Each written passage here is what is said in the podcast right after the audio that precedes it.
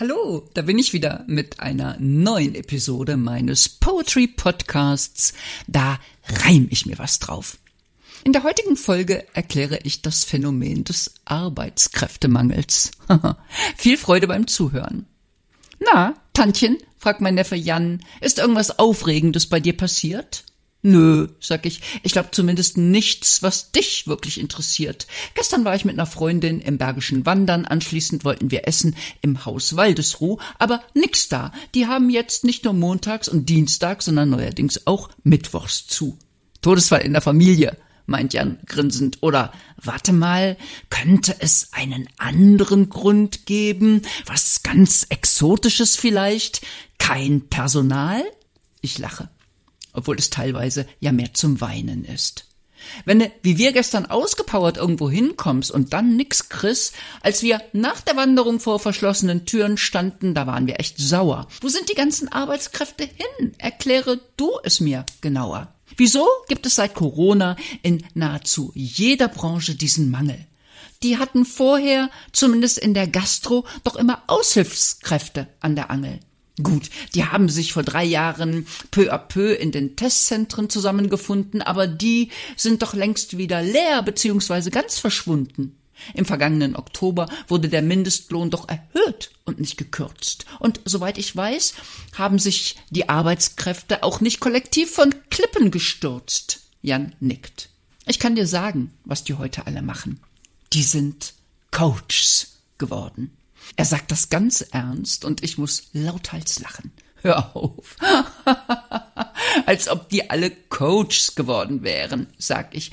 Doch mein Neffe nickt. Kein Scheiß, Tantchen. Hast du dich schon mal aufmerksam durch die Profile der LinkedIn-Community geklickt? Da hat inzwischen mindestens jeder Zweite diese neue Art von Trainerschein. Life Coach, Work Balance Coach, Karriere Coach, Resilienz Coach, da fällt einem nichts mehr ein. Da sind so viele am Start, da kannst du fast den Eindruck kriegen, dass wir ohne diese offenbar unentbehrlichen Lebenshelfer alle nur dumpf auf dem Sofa liegen. Mich nervt inzwischen nicht nur die inflationäre Nutzung des Begriffs Resilienz, mich stört bei denen vor allem die häufige Nichtnachweisbarkeit von Kompetenz. Die brauchen kein Einser-Abitur, kein Studium und keine Fortbildung alle paar Jahr, müssen keine Prüfung bestehen, es reicht ein Fernkurs, ein Wochenendworkshop oder Dreitagesseminar. Dann kann jeder, auch die vorher im Beruf bis zur Pleite gescheiterten Luschen am Selbstwert und am Seelenleben der anderen rumfuschen.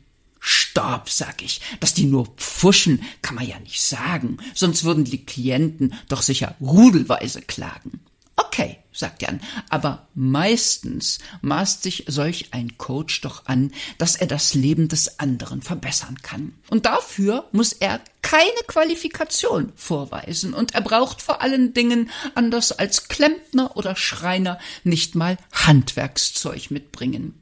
Du erinnerst dich an meinen Kumpel Olaf? Der ist kaum noch zu ertragen. Bevor er entscheidet, Joghurt oder Quark zu kaufen, muss der inzwischen erstmal seinen Therapeuten fragen, der in Wirklichkeit natürlich kein studierter Mann ist, sondern Autodidakt, aber mit Guru-Stand. Und der entscheidet jetzt, wann Olaf was wie macht.